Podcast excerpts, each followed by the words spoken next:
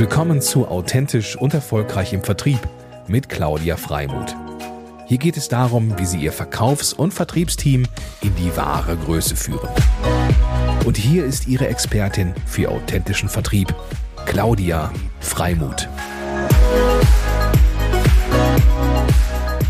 Herzlich willkommen, meine liebe Anna Juna. Ähm, ich bin total happy, dass wir uns mal wiedersehen. Ähm, wir hatten uns vor einem Jahr ähm, im Rahmen des Homeoffice-Kongresses, äh, den ich auch mit dem Citizen Circle organisiert hatte, gesehen äh, und gehört. Und da hatten wir auch schon ein Interview gemacht und ich war ganz begeistert von dir ähm, und auch von dem Unternehmen, weil ihr habt äh, unwahrscheinlich viel geleistet. Äh, ihr habt äh, seid noch gar nicht so alt, also 2015 ist sozusagen das Entstehungsjahr und ähm, ja, bin ganz gespannt auf unseren heutigen Talk und freue mich, ganz viele Impulse für unsere Zuhörer und Zuschauer zu schaffen. Also herzlich willkommen. Vielen lieben Dank, Claudia. Sehr cool. Und wir hatten auch schon ähm, ja den ein oder anderen Austausch und ich will eigentlich gleich reinjumpen in den Pool äh, des Reichtums, ähm, weil ich finde, ihr seid wirklich eine ganz besondere Firma.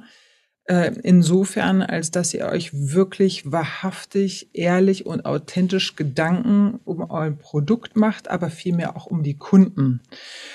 Und ähm, du hast mir im Vorfeld auch so eine schöne Story erzählt, ähm, wo ihr angefangen habt. Ähm, und ich glaube, das ist so eine schöne Quelle für, äh, da kriege ich auch ein bisschen Gänsehaut tatsächlich, wie sich Dinge so sozusagen weiterentwickelt haben. Ähm, ja, aber bevor ich sozusagen vor lauter Excitement zu viel rede, sag doch nochmal kurz den Zuhörern und Zuschauern, äh, was Wildling überhaupt ist und vielleicht verbindest du es gleich mit dieser äh, netten äh, Quelle der Geschichte ähm, wie ihr gestartet seid. Ja, sehr gerne. Also Wildling macht ähm, oder produziert, entwickelt, designt äh, Minimalschuhe. Das sind Schuhe, mit denen man quasi wie barfuß laufen kann.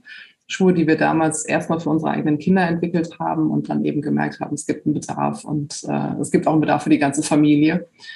Und ähm, das ist der Kern ähm, dessen, was wir tun. Es ging uns da um ein Produkt, was wirklich Gesundheit fördert, was ein neues Lebensgefühl schafft. Ähm, aber es ging uns auch schon von Anfang an viel darum, wie können wir mit Ressourcen verantwortungsbewusst umgehen, welche ne, Art von Materialien äh, nutzen wir, wo produzieren wir, so dass wir auch fair produzieren können. Und eigentlich ist das Ganze eine ganz, ganz lange Reise. Also wir sind auch da noch lang nicht ähm, angekommen, da wo wir sein möchten.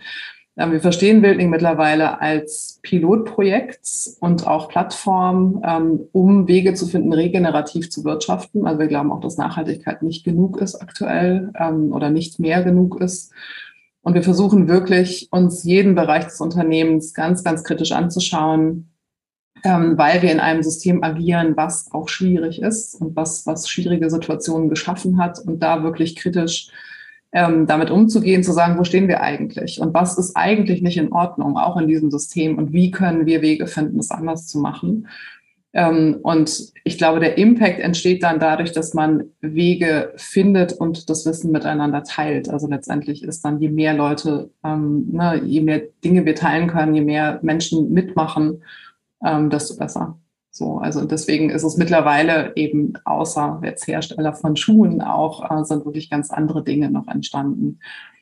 Mhm. Wie du, ja, wie du eben schon angesprochen hast, so es ist einfach, es ist, es ist eine Reise und sie hat begonnen ähm, direkt eigentlich mit einer ganz schwierigen Situation. Ähm, wir haben damals ähm, zusammen gegründet, also mein Mann und ich, ähm, haben beide auch in Vollzeit gegründet, haben Gründerkredit aufgenommen von 150.000 Euro ähm, und versucht dann dieses Produkt zu entwickeln und hinterher mit einer Crowdfunding-Kampagne ins Leben zu rufen. Und ähm, diese Crowdfunding-Kampagne lief im Sommer 2015 und lief extrem gut, also viel besser, als wir erwartet hatten. Äh, wir haben ne, sofort unser Funding-Ziel irgendwie innerhalb von 24 Stunden erreicht und ähm, dann äh, über den Monat, den es lief, ähm, über 1000 Paar Schuhe sozusagen schon verkauft gehabt. Wow. Und ähm, dann kam eben äh, so, dann mussten wir liefern. Und es hat ungefähr ein halbes Jahr gedauert, bis wir wirklich ähm, die Produktionsware da hatten. Also es kam auch in Chargen, ähm, kam viel zu spät. Also es war schon alles ein, ein Hängen und Wirken und äh, ein, ein sozusagen Mut machen, dass es doch noch klappt. Ähm, und dann kamen diese ersten Schuhe an und wir haben, glaube ich, die ersten 300 Paar versandt. Auch alles oben aus vom Dachboden aus, äh, handschriftlich.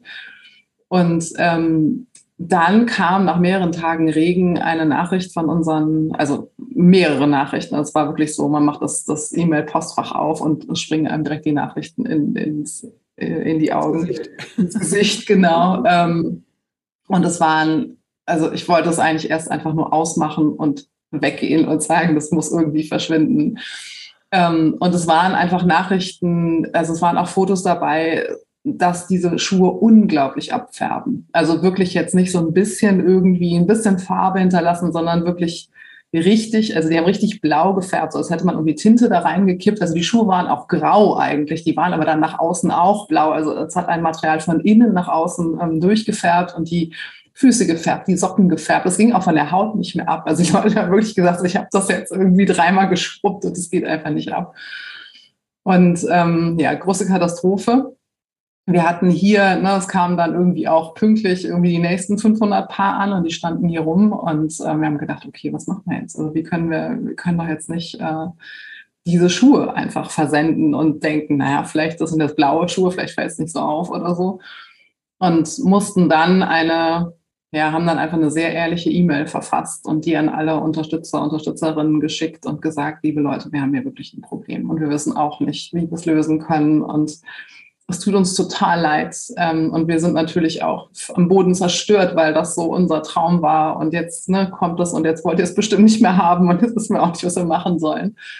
Und ähm, es kam eben sofort von allen eine Wahnsinnsunterstützung. Also es haben wirklich, ich glaube, drei Leute von 700 oder so haben gesagt, sie möchten diese Schuhe jetzt nicht haben, aber haben dann auch direkt eine Entschuldigung gehabt, warum nicht und eine hohe Tierarztrechnung und keine Ahnung was.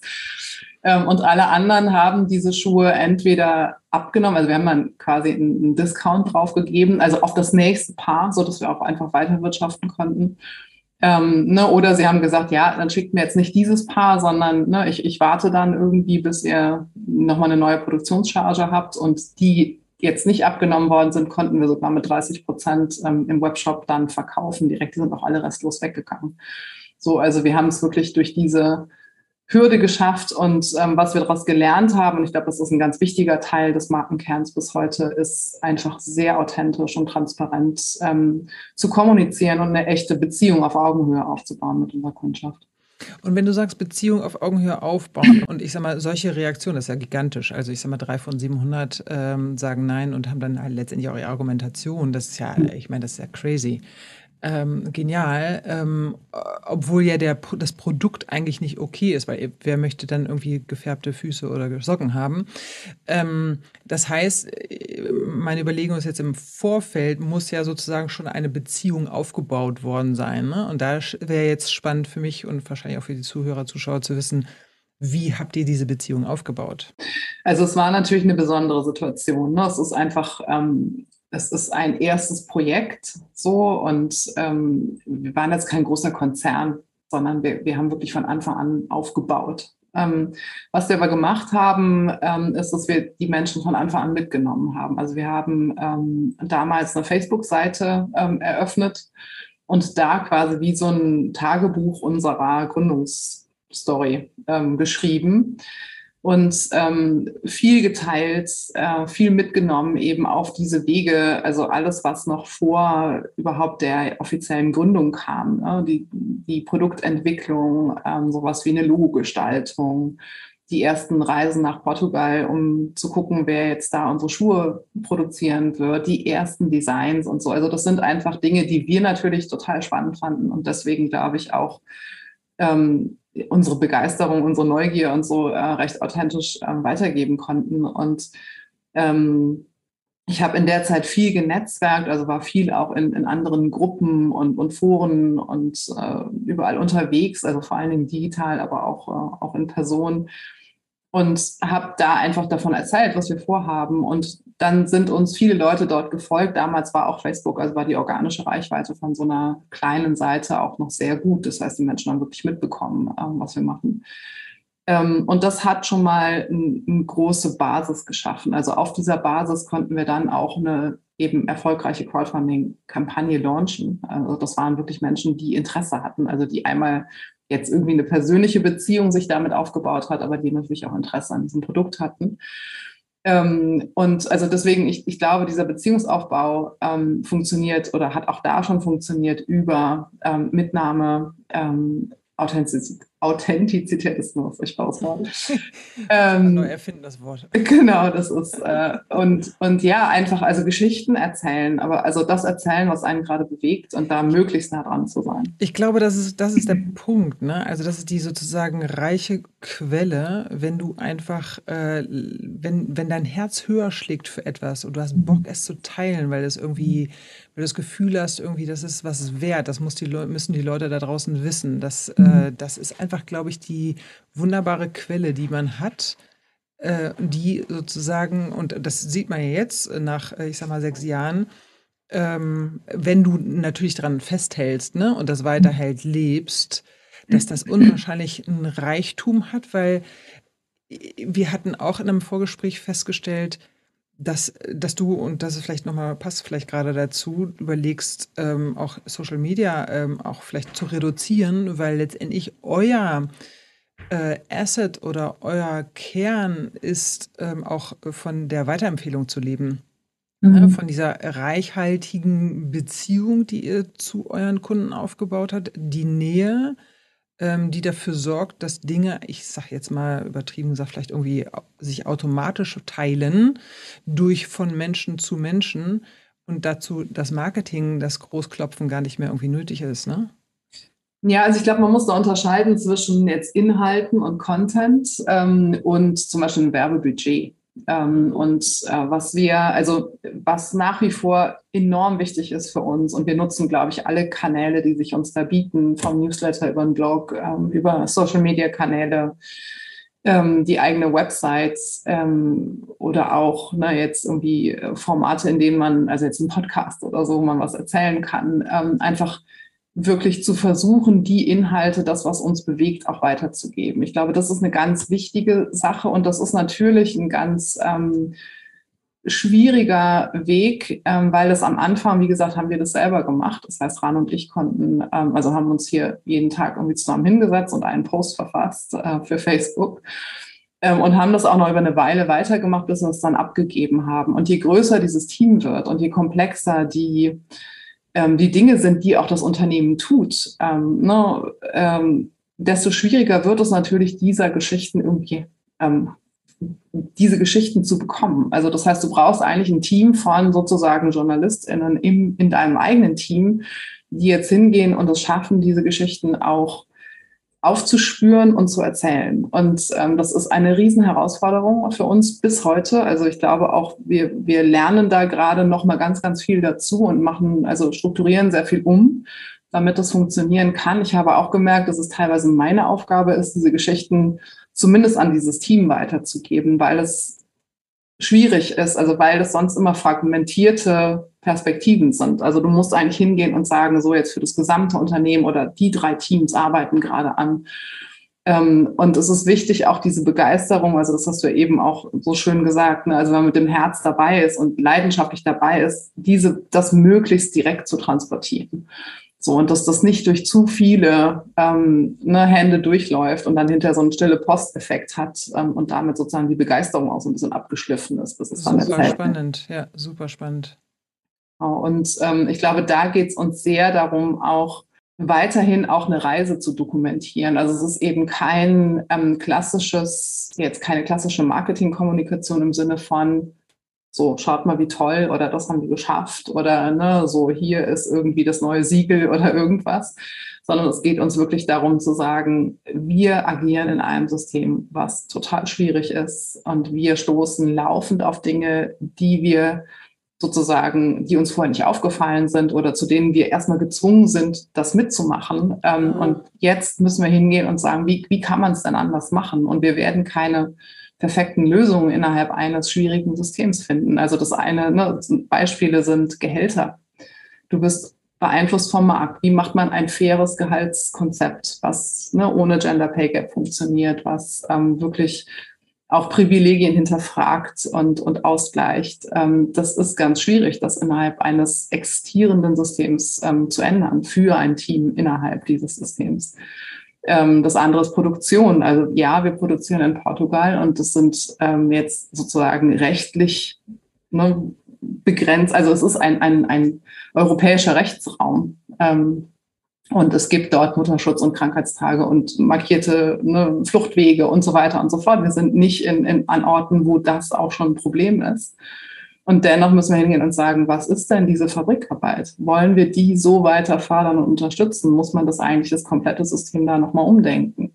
Und wie kann das funktionieren, auch in Zusammenarbeit mit den Leuten vor Ort? Warum müsst, also was ist sozusagen der Impuls zu sagen, die Fabrikarbeit? Weil die nicht die, ich sag mal, keine nachhaltige Standards erfüllt? Oder was ist sozusagen das, was dich, was der da ein Fragezeichen hintersetzt? Ja, also es sind, es sind verschiedene Aspekte. Ähm, es sind einmal ökologische Aspekte natürlich. Also ne, was sind die Auflagen? Werden die tatsächlich eingehalten? Ähm, müsste man eigentlich, also reichen die Auflagen aus oder muss man das eigentlich noch ganz anders denken?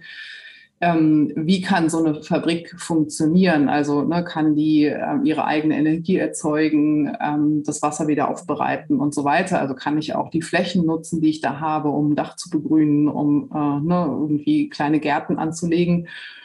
Ähm, und ein ganz großer Aspekt ist auch der soziale Aspekt. Also es ist ja nicht getan damit, dass ich sage, jemand verdient einen Mindestlohn ähm, und wird zumindest irgendwie für diese Arbeit jetzt entlohnt, sondern es ist ja eine Zentrierung von Wert an ganz einzelnen Stellen, also die Fabrikbesitzer und Besitzerinnen ähm, und das, die obere Schicht des Managements verdienen sehr, sehr gut und der Großteil der Belegschaft verdient sehr schlecht. Mhm. Ähm, und wir schaffen ja auch wieder einen Wert daraus. Also bei uns zentriert sich dann sozusagen die Wertschöpfung nochmal, äh, denn wir verkaufen das Produkt hinterher und haben damit nochmal eine, eine krasse Marge, ohne die Arbeit vorher gehabt zu haben.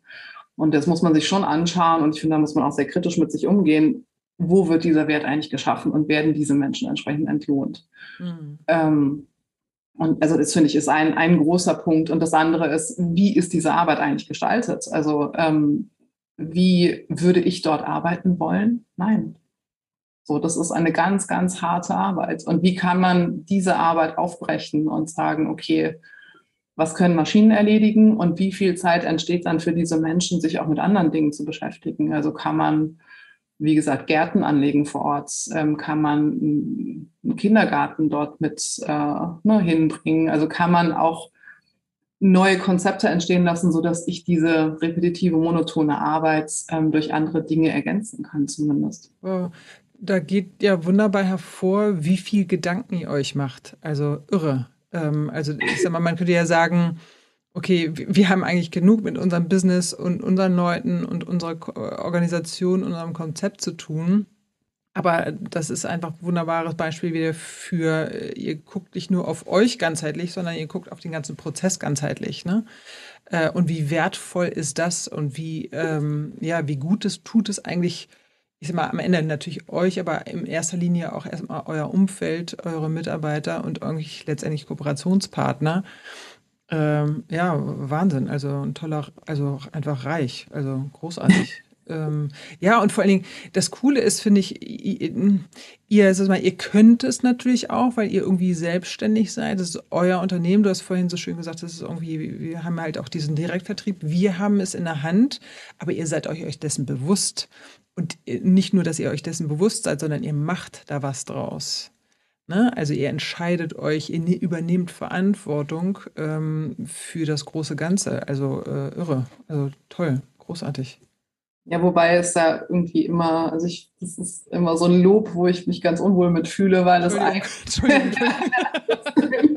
nee, weil es eigentlich eine Selbstverständlichkeit sein sollte. Ja, hast du recht. Ist, ähm, wir, wir, werden, wir kommen auch nicht weiter, wenn wir das nicht alle tun. Ähm, und es ist auch, ich finde, es fühlt sich auch ganz anders an. Also man, man, man kommt mit einer ganz anderen Motivation irgendwie zur Arbeit. Man, man kann sich um Themen kümmern, die wo man schon das Gefühl hat, so das ist auch wertvoll. Also es ist total komplex und es kann ähm, total verunsichern, einfach aufgrund dieser Komplexität, aufgrund der Tatsache, dass ich keine perfekten Lösungen zaubern kann. So.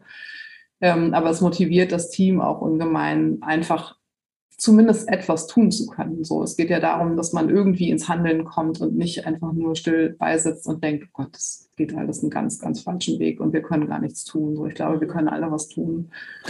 Und wie, also wie kann ich mir das noch vorstellen? Wie können wir uns das vorstellen, wenn du sagst, hey, da stoße ich jetzt irgendwie auf eine Grenze und sehe, eigentlich ist das gar nicht so in unserem Sinne oder in, unserem, unserer, in unseren Werten, aber da muss ich ein Stück weit auf der einen Seite vielleicht mit leben, auf der anderen Seite, wie kann ich dem dann sozusagen Abhilfe schaffen oder wie kann ich das gemeinsam mit äh, einem Kooperationspartner vielleicht weiterentwickeln? Wie, wie geht ihr da vor? Hast du da vielleicht ein Beispiel? Ja, ich glaube, ganz grundsätzlich ist es ja erstmal eine sehr selbstkritische Analyse des Status quo.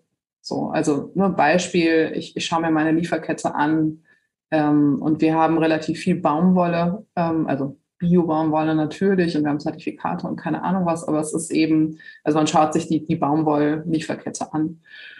Ähm, und das erste ist, ist transparent zu machen. Das ist gerade im Bereich Biobaumwolle unglaublich schwierig, weil die meisten äh, ein Batch einkaufen und das kommt von überall auf der ganzen Welt. Das heißt, du kannst es gar nicht nach zurückverfolgen. Batch heißt?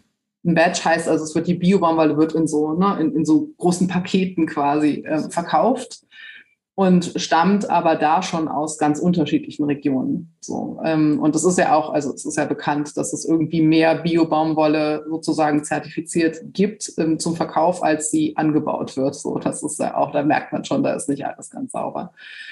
Ähm, das heißt, man geht erstmal hin und versucht es transparent zu machen. Und ähm, wir haben einen ähm, Partner, mit dem wir zusammenarbeiten, der für sich diese Kette transparent gemacht hat, also die wirklich selber bis auf den Anbau zurückgehen und dann muss man sich das anschauen. Also man muss sich anschauen, was läuft überhaupt im Anbau. So, ähm, das wird mit einer Entwicklungszusammenarbeitskooperation gemacht. Und man könnte jetzt einfach sagen, das ist alles ganz wunderbar. So, also das sind, ne, es ist Bio, es ist wenig Pestizide, es wird viel, ähm, also es ist in Regionen, wo es auch natürlich Wasser gibt, ähm, durch Regenfälle oder durch, äh, ne, durch, durch Schmelzwasser oder so ähm, es ist gut, dass an den Stellen dann das ein Bioanbau ist, damit das Wasser eben nicht direkt oben ganz, ganz am Anfang verseucht wird und dann sozusagen alle anderen darunter leiden. Also es sind ganz viele Dinge schon, ähm, die, ähm, die gut funktionieren. Und dann muss ich aber hingehen und sagen, okay, was ist denn eigentlich Entwicklungszusammenarbeit? Und wie gut ist das? Wie autark sind die Leute? Ähm, bauen die ihr eigenes Essen auch an? Ähm, und ich glaube, da muss man, also man muss wirklich bereit sein, auch schmerzhafte, also einen schmerzhaften Blick in den Spiegel zu wagen und zu sagen, ja, das ist jetzt sozusagen schon besser als viele andere Dinge, aber es ist eben auch noch nicht da, wo es hin, hingehen soll. Und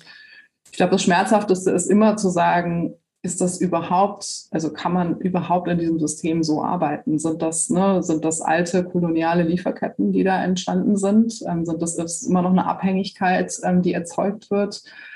Ähm, und, und wo will man da eigentlich hin? Also man muss eigentlich hin zu dezentralen, ganz regionalen Wertschöpfungsketten, wo ein, großer Teil der Wertschöpfung einfach vor Ort entsteht. Und das wäre sozusagen, äh, also wenn ich das mal zwischen den Zeilen lese, wäre es dann sozusagen so, man guckt sich das an und dann entscheidet man sich eben dafür oder dagegen und guckt, hält dann Ausschau, wenn dagegen für mhm. andere Varianten. Also sprich, wo ist dann letztendlich das, was zu ja. uns passt und stimmig ist? Ja, also ich glaube, man muss immer so in kurzfristig, mittelfristig und langfristig denken ähm, und sagen, okay, kurzfristig haben wir einen, Mindeststandard oder einen, einen Mindestanspruch, dem das entsprechen muss und sonst machen wir es nicht. Ähm, so, und das wäre jetzt zum Beispiel zu sagen, ja, diese Projekte sind jetzt immerhin so gut, dass wir sagen können, ähm, für kurzfristig ist das in Ordnung. So mittelfristig könnte man jetzt eben sagen, okay, einerseits schauen wir uns die Projekte wirklich sehr konkret an und überlegen, wie wir sie verbessern können. So, das ist ne, einfach, ähm, wie können weitere Zukunftsperspektiven geschaffen werden, wie kann Geld nochmal fairer verteilt werden, wie kann äh, durch einen diverseren Anbau vor Ort auch eine, eine Unabhängigkeit geschaffen werden und so weiter. Ähm, und genauso muss man eben schauen, okay, wollen wir langfristig, ähm, also welchen Teil hat zum Beispiel Baumwolle in unserer Lieferkette, gibt es Dinge, die wir regionaler anbauen können, ähm, die eventuell auch ökologisch wertvoller sind. Ähm, und das läuft dann quasi parallel. Also, dass wir zum Beispiel versuchen, ähm, Hanf anzubauen mit ähm, Bauern, Bäuerinnen ähm, in Europa.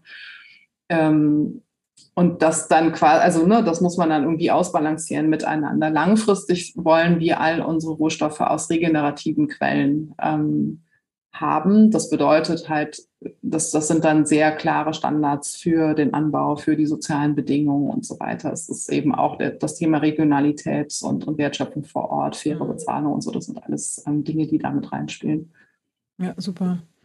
Ja, also hoher Anspruch. Ähm, das wird nicht langweilig, glaube ich. Ne?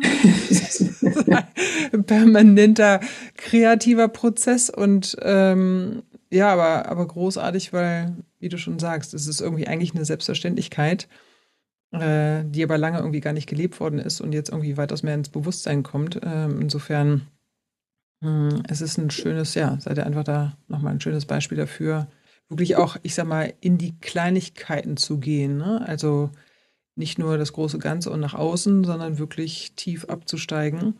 Mhm. Was euch ja, um das einfach auch nochmal hervorzuheben, also ähm, jetzt, was ist eigentlich jetzt hier der Verkaufs- und Vertriebsansatz, ist einfach ähm, dieses ehrliche, authentische, transparente, äh, äh, transparenter Umgang und Kommunikation mit sowohl ähm, äh, Kunden als auch Mitarbeitern, als auch Kooperationspartnern. Also da so viel Licht wie möglich und so viel Transparenz wie möglich zu schaffen und auch dann immer noch klar zu haben, wo will ich eigentlich hin, was sind wirklich meine Werte. Und ich glaube auch da, und du hast es vorhin so schön auch gesagt gehabt, im, Mm, dass, dass es gibt natürlich Momente oder Situationen, wo ich vielleicht davon abrücken könnte, weil mein Gehirn vielleicht auch gerade sagt, ich, ich, ich nutze den kleinsten gemeinsamen Widerstand mhm. und mhm. naja, merkt ja vielleicht keiner, aber nee, nee, also so funktioniert wir ja auch und äh, aber dann immer wieder jetzt sich zurückzuholen, zu sagen, das sind unsere Werte, das ist unser roter Faden und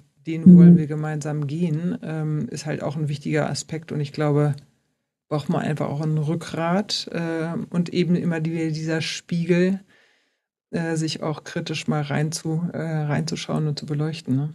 Aber vielleicht ist das auch so die, der spannende Bogen eben zum Vertrieb. Ne? Also es ist einfach, ähm, also ja, wir können uns das leisten, uns um diese Dinge zu kümmern, ähm, weil wir unabhängig sind, weil wir keine Investoren, Investorinnen an Bord haben, ähm, weil wir unsere Profite auch direkt wieder nutzen können, um das ins Unternehmen zurück invest zu investieren. Das heißt, wir haben finanziell eine, eine relative Unabhängigkeit ähm, und wir können uns natürlich auch das Team zusammenstellen, so ne, dass es von den Werten her passt und dass die Menschen darauf Lust haben. Und auf der anderen Seite müssen wir natürlich auch Schuhe verkaufen. Und ich werde da oft und gern von meinem Team daran erinnert, dass es ja auch um Schuhe geht. Ähm, und das, das finde ich ganz spannend. Also ich finde, da, da bietet sich für den Direktvertrieb auch eine Wahnsinnschance, weil ich eben ähm, in diese direkte Kommunikation komme, weil ich wirklich Beziehungen aufbauen kann. Und es geht eben, glaube ich, und es wird zunehmend immer mehr darum gehen, zu sagen, wer steht denn eigentlich dahinter? Also was ist dieses Unternehmen? Und natürlich geht es sehr viel auch ums Produkt und ne, darum, glaube ich, auch vernünftige, sinnvolle Produkte zu erzeugen und keine, Pro also sich auch von Produkten zu verabschieden, wo man sagt, die haben einfach keinen Mehrwert. Also ich glaube, da müssen wir auch sehr kritisch mit uns allen sein. Ähm, zu sagen, einmal, wir schaffen ein sinnvolles Produkt, ähm, aber es geht eben auch darum, was macht dieses Unternehmen tatsächlich. Und da habe ich sehr viele Möglichkeiten im Direktvertrieb, das zu zeigen, was man macht. Also wie gesagt, mit den Herausforderungen, dass es gar nicht so einfach ist, das dann auch wirklich zu kommunizieren. Und da arbeiten wir hart dran. Ähm, und dadurch entsteht aber tatsächlich eine, eine ernsthafte Beziehung zwischen jetzt, ne, jetzt einer Community, und ich will das gar nicht immer nur Kundschaft nennen, weil es gibt auch Menschen, ähm, mit denen man in Kontakt ist, die gar nicht jetzt einkaufen. Und das ist auch vollkommen in Ordnung, denn wir haben auch andere Möglichkeiten miteinander ähm, zu kollaborieren. Also wir können, ne, also es geht uns ja auch darum, dass wir unser Wissen möglichst breit streuen können oder dass wir von anderen lernen können, dass wir neue Perspektiven bekommen. Also dass wir auch nicht immer in unserem Einheitsbrei irgendwie rumschwimmen, ähm, sondern dass Menschen kommen, die uns herausfordern oder die uns Dinge aufzeigen, die uns noch nicht aufgefallen sind. Und ähm, ich glaube, dieses, dieser Aufbau einer Community ist, ist unglaublich wertvoll und wichtig. Ähm, und wie gesagt, einer Community, die natürlich sich auch zum Produkt austauscht und das Produkt auch nutzt. Also ohne das könnten wir natürlich nichts von dem machen, was wir tun ähm, und die es weitererzählt ähm, und, und darauf auch zu wachsen. Aber ich glaube, das, das passiert eben auch, also dieses Weitererzählen entsteht auch dadurch, dass wir zeigen, was wir machen. Also ganz oft wird nicht etwas zum Produkt erzählt, sondern eigentlich was zum Unternehmen. Und ähm, ja, da eben mit möglichst vielen Menschen in Kontakt zu kommen und in Kontakt zu bleiben, vor allen Dingen, ähm, ist für uns ein, ein ganz wichtiger Faktor. Ja, cool. Ja, das hast du schön abgerundet und vielleicht mal so als Ergänzung noch dazu, man merkt, äh, und da geht mal, liebe Zuhörer, Zuschauer, geht mal gerne auf die Seite ähm, von Wildlingen. Man merkt, wenn man da drauf kommt, wie das, dass ihr eine Tiefe habt ähm, und euch wirklich Gedanken macht, ähm, um ja euren Weg, aber im Grunde für die Kunden das heißt, da ist so viel Reichtum an sich, da, da geht es, wie du, ja, wie wahrscheinlich auch deine Mitarbeiterin und du dann irgendwie er, erkannt haben, gar nicht unbedingt nur um das Produkt, sondern es geht um wirklich die Geschichte. Und ich finde, das macht ihr da ganz toll. Äh, allein schon das Video eben, wo ihr diesen Showroom jetzt äh, eröffnet habt mit der Kooperationspartnerin äh, der Sängerin, jetzt muss ich selber mal Joy ja, genau. spieken.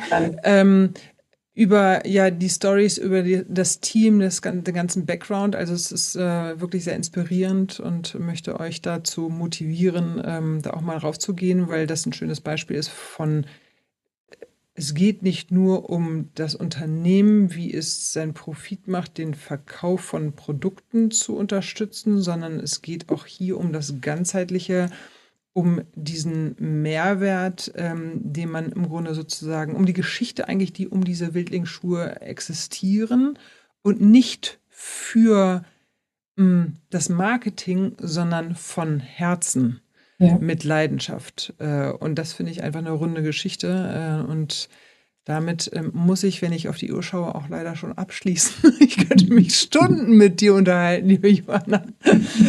ähm, es hat mir super viel Freude bereitet ähm, und ich finde, da sind ganz viele tolle Inspirationen drin ähm, für die Zuschauer und Zuhörer. Ähm, ich freue mich schon sozusagen, mir selber nochmal anzuschauen.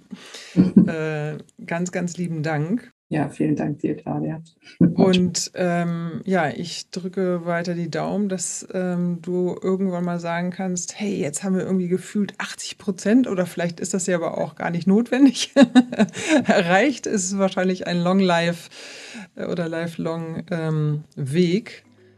Ähm, ja, dann ganz liebe Grüße ähm, an dein Team und ähm, an deinen Herzensmann und die Kinder. Und dann würde ich sagen, ähm, bleiben wir in Kontakt und freue mich auf die nächsten Austausche mit dir. Ich mich auch. Danke dir. ciao, ciao, Anna. Tschüss.